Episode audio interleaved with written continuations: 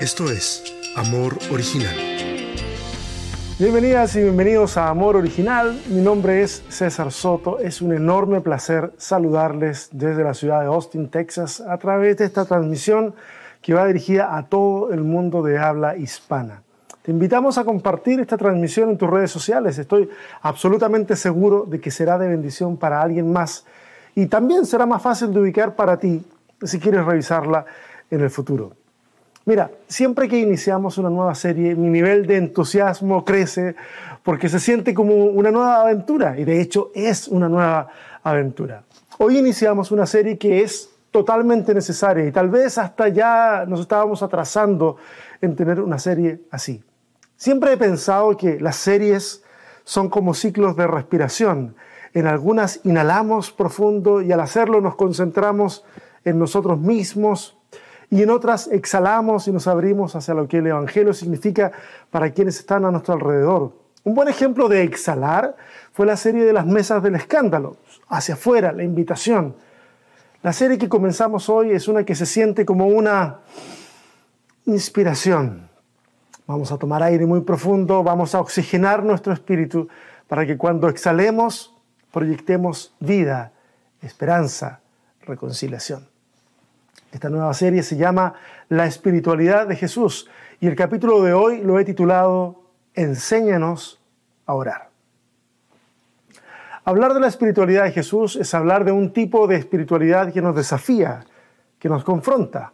Cuando entendemos mal la humanidad de Jesús, podemos llegar a pensar que si Jesús era Dios, todo cuanto hacía era propio de su naturaleza divina.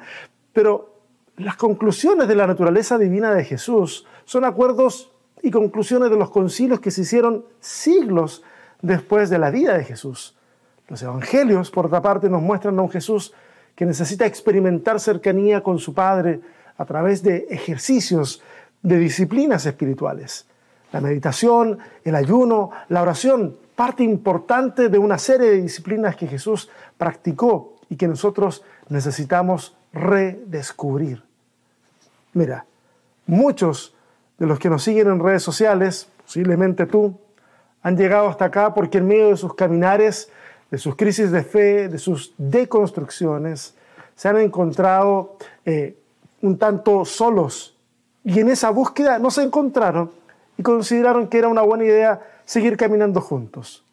En medio de todo ese mar de dudas, muchas y muchos han dado varios pasos hacia atrás cuando se trata de hablar de disciplinas espirituales.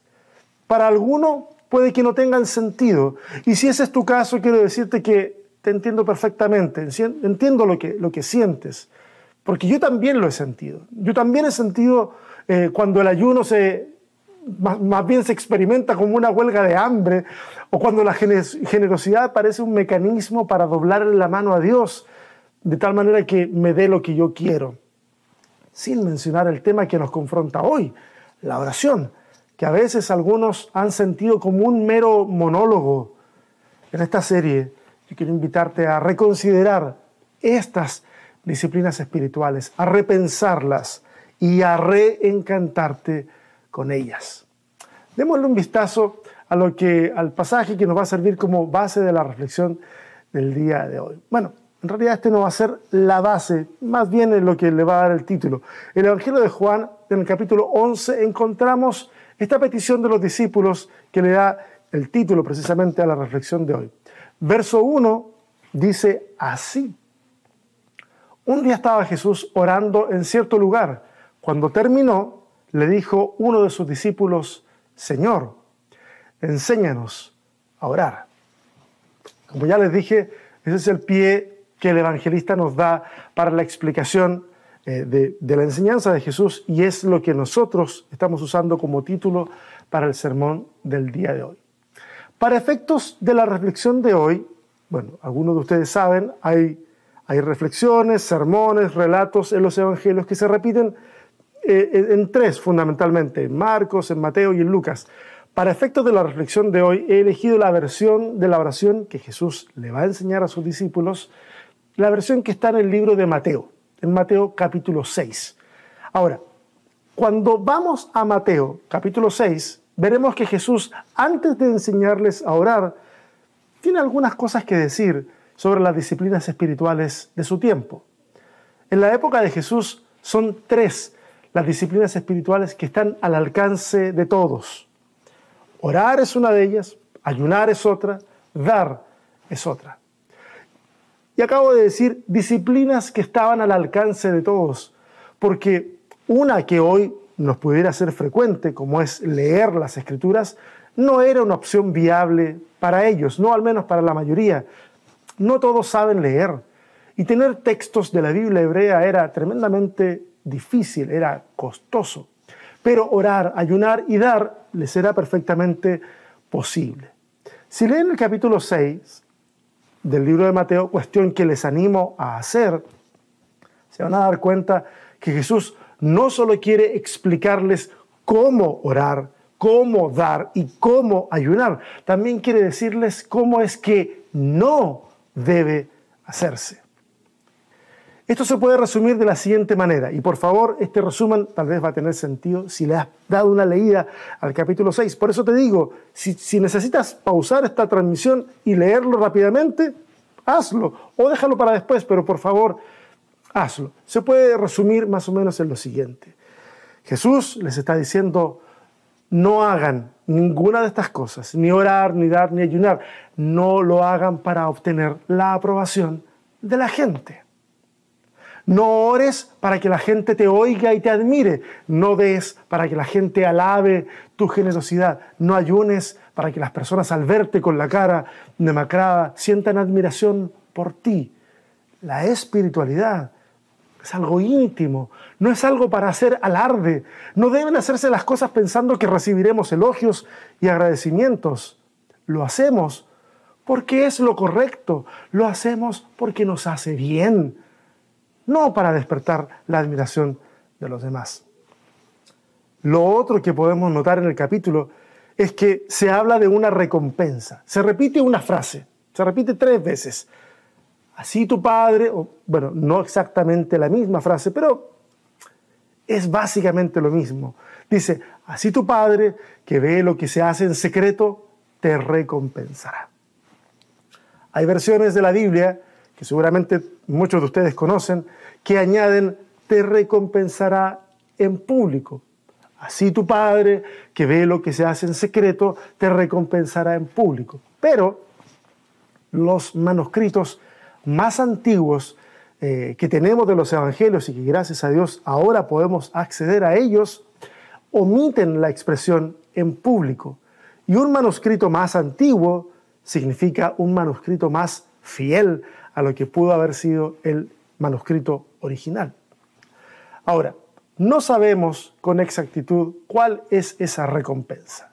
No sabemos si será en esta vida o será más allá.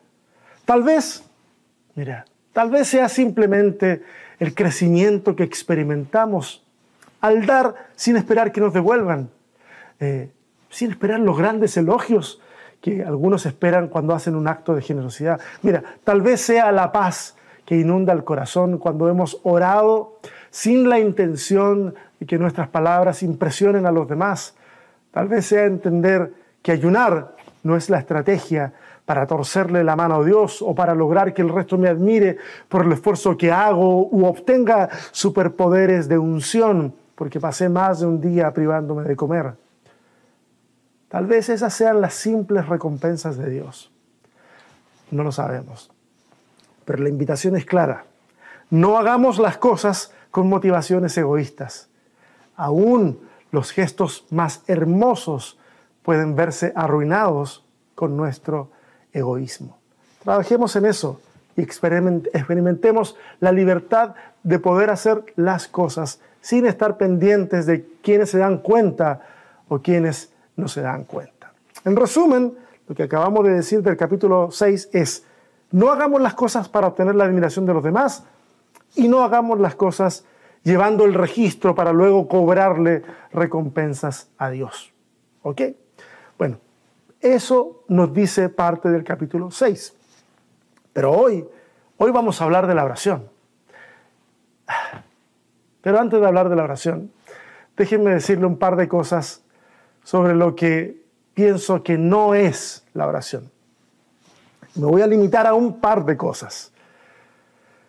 Ok, y perdón si alguien se siente ofendido, y creo que todo esto es buen material para la conversación del miércoles. Número uno, la oración no es la llave de todas las cosas. Esa es una frase que hemos escuchado hasta el cansancio. No está en la Biblia, pero la hemos escuchado hasta el cansancio.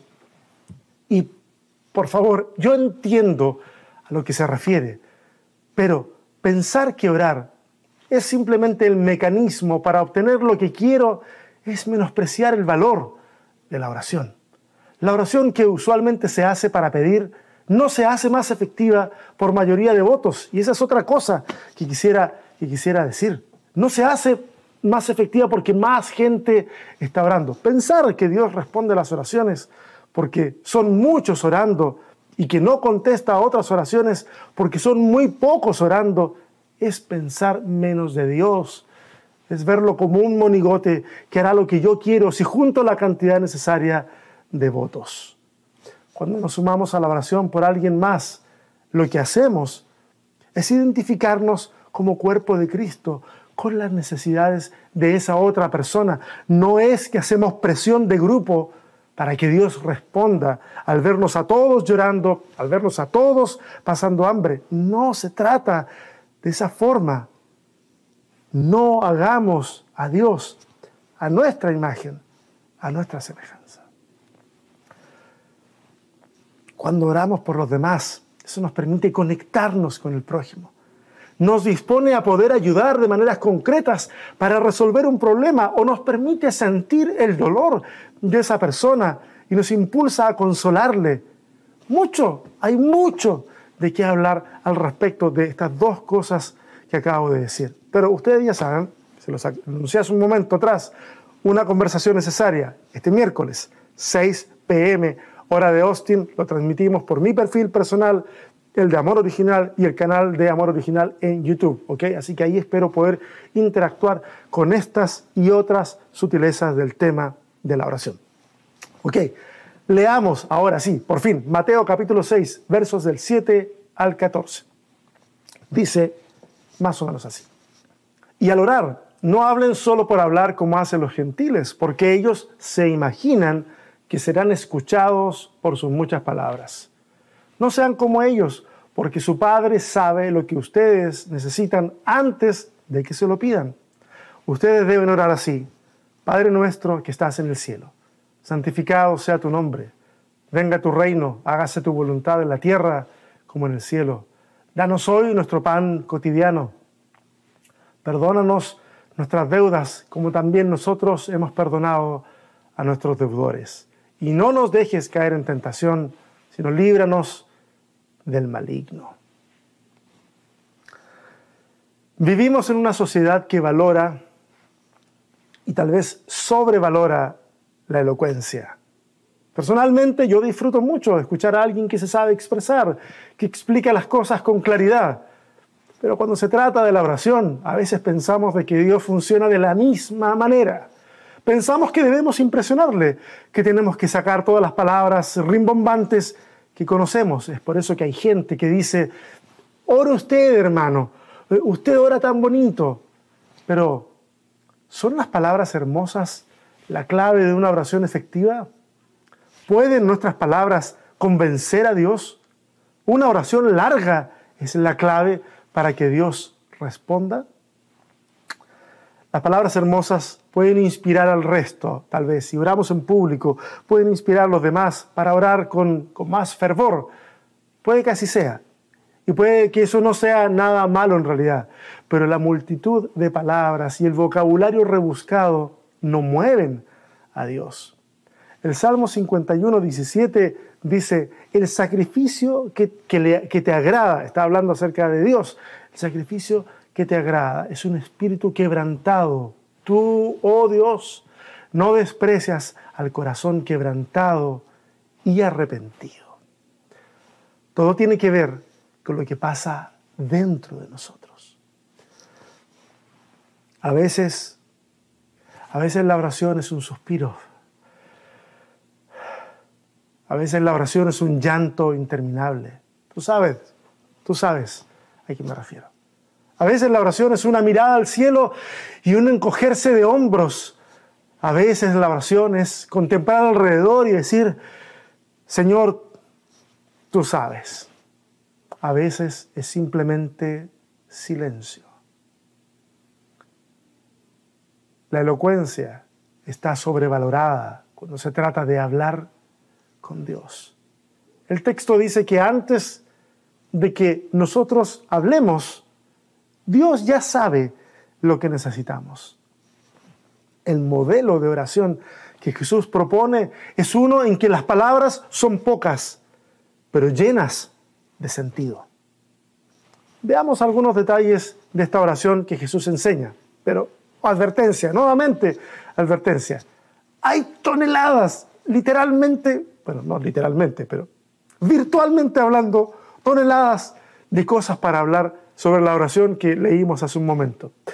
Evidentemente no vamos a ver ni el 10%, les digo en serio, no vamos a ver ni el 10% de todas esas cosas hoy, eh, ni tampoco las vamos a terminar de ver en esta serie. Pero no se olviden que los temas importantes son temas que quedan abiertos para que sigamos conversando. La fe se conversa todos los días y podemos seguir hablando de esto en otros sermones que sigamos desarrollando y, creo que, que, lo vamos a hacer. Vamos a tener a lo mejor una segunda parte de esta serie, pero creo que esta serie y este sermón, pequeño sermón sobre la oración, son un buen paso inicial. ¿Ok? Así que por favor, hay mucho de qué hablar, pero no voy a hablar de todo. En la oración que acabamos de leer eh, de Jesús no vemos, no vemos en esa oración una abstracción metafísica, por decirlo de alguna forma. Todas y cada una de sus partes están estrechamente conectadas con la vida real y concreta. Comienza declarando la paternidad de Dios. No es un Dios distante, es un Dios que es Padre, que está cerca. La lengua que habla Jesús, y el idioma, a eso me refiero, que habla Jesús y sus discípulos era el arameo. Es la lengua franca en esa zona del mundo. No obstante, las oraciones rituales, las realizadas en la sinagoga y por supuesto en el templo, se hacían en hebreo. Ese era el idioma para lo religioso. El arameo para el día a día.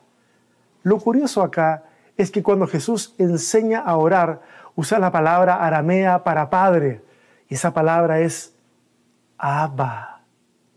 Una palabra, una palabra infantil, un balbuceo prácticamente. Jesús enseña a hablar con Dios en el idioma del pueblo y al hacerlo nos dice que entiende, que te entiende, que entiende lo que quieres decirle aunque las frases salgan rotas y uses modismos que nadie entendería. Nos dice que como padre sabe interpretar los balbuceos de sus hijos, porque seamos honestos, nuestras palabras más elevadas son eso, son garabatos para Dios. Pero este Dios, que es Padre, quiere entendernos, quiere escucharnos y pese a que todo lo sabe, ha elegido escucharnos porque es la forma que nosotros, que no lo sabemos todo, podemos conocerle a Él. Créanme, podríamos detenernos, y este, en este momento si uso bien la palabra, literalmente, pudiéramos detenernos literalmente semanas en cada aspecto de esta oración. Pero por hoy solo quiero apuntar a una cosa más. Mira, Jesús nos enseña a orar de manera comunitaria. El Padre es nuestro. El pan es nuestro. El perdón es para nosotros. La protección que pide nos incluye a todos. Que el Padre sea nuestro nos hace a todos hermanos y hermanas. Que el pan sea nuestro abre la mesa para la generosidad, porque si tú tienes dos panes y tu prójimo no tiene nada, entonces tu prójimo también tiene pan. Tiene tu pan, porque es nuestro. El perdón, el perdón no es un acto individual, el perdón está conectado con mi prójimo. Pedimos perdón, pero también estamos comprometidos a perdonar. Líbranos del maligno y la tentación. Bueno, nos pone a todos en el mismo plano, todos vulnerables, todos necesitamos de la ayuda divina. La oración es un acto de rendición. No buscamos impresionar a Dios, no buscamos manipularle con nuestras palabras y decretos. Por favor, no lo hagamos. La oración no es un hechizo que dará como resultado que mágicamente, una vez que terminamos la oración y decimos amén, va a ocurrir todo lo que queremos. La oración es un acto de rendición, es un acto de amor, es un acto que nos libra del egoísmo. Si entendemos, al menos en parte, lo que hemos hablado, la oración siempre tendrá un efecto. Ese efecto será dentro de nosotros. Muchas circunstancias nunca cambiarán a nuestro alrededor. Pero si cambia algo dentro de nosotros, entonces todo cambia a nuestro alrededor. Pareciera que fuera una contradicción, de hecho así suena, suena como una contradicción. Cuando cambia algo acá adentro, la perspectiva de la vida cambia la, perspectiva frente a los problemas cambia. Cuando oramos con alguien y ese alguien sabe que estamos orando por él, sabe que no está solo, que no está sola, que cuenta con alguien que siente su dolor o que siente su alegría. Ese es el poder de la oración. Nos conecta no solo con Dios, nos conecta también con el prójimo. Dale un par de vueltas a lo que hoy te pude compartir sobre la oración. No está muy difícil entender cada cosa que se dijo, pero va a ser, puede ser revolucionario en nuestro interior. Para comprender que la oración no es simplemente la forma de darle un petitorio a Dios, sino que la oración es ese ejercicio espiritual que mejora nuestra relación no solo con Dios, sino también con nuestros semejantes. Oremos, ¿les parece? Ya que hablamos de la oración, oremos. Señor, gracias. Señor, también, también quiero pedir lo mismo que pidieron tus discípulos. Enséñanos a orar. Enséñanos a, entender que la oración no solo es pedir lo que quiero o hacer alarde de poder o incluso exponer hasta nuestras supersticiones orando. Perdónanos porque a veces lo hemos hecho, perdónanos porque a veces hemos querido aferrarnos a este medio como la manera de torcerte la mano y, y hemos olvidado cultivar la relación padre-hijo contigo. Hemos olvidado que orar muchos por una causa es solidarizar con eso y no es hacer presión de grupo contigo. Perdónanos porque hemos entendido tan mal a veces lo que es hablar. Señor, ayúdanos a que nuestra oración no busque impresionar a la gente sino que sea simple, sea sencilla, sea ingenua tal vez. Que podamos entender que orar no solamente es hablar y hablar y hablar y hablar, sino que a veces es callar. A veces es simplemente guardar silencio. Gracias por ese silencio también, Señor. Gracias por las sutilezas de tu silencio también. Muchas gracias Dios. Ayúdanos a vivir lo que aprendemos. Te lo pedimos en el nombre de Jesús. Amén. A ustedes muchas gracias por sumarse un domingo más y por eh, sumarse a esta nueva serie. Tenemos mucho que aprender, tenemos mucho que recapacitar. Hagámoslo juntos. No solamente ahora, conversémoslo el miércoles en una conversación necesaria, creo que va a ser de altísimo valor para la comunidad. Comparte esta transmisión, haz que otros también se cuestionen, piensen un poquito más acerca de la oración. Tal vez podamos formar un movimiento que haga que todo esto que hasta ahora para muchos es rutina, se transforme en algo realmente significativo, en un redescubrimiento, en un reencantarse con la oración. Que Dios te bendiga, nos vemos la próxima semana. Bye.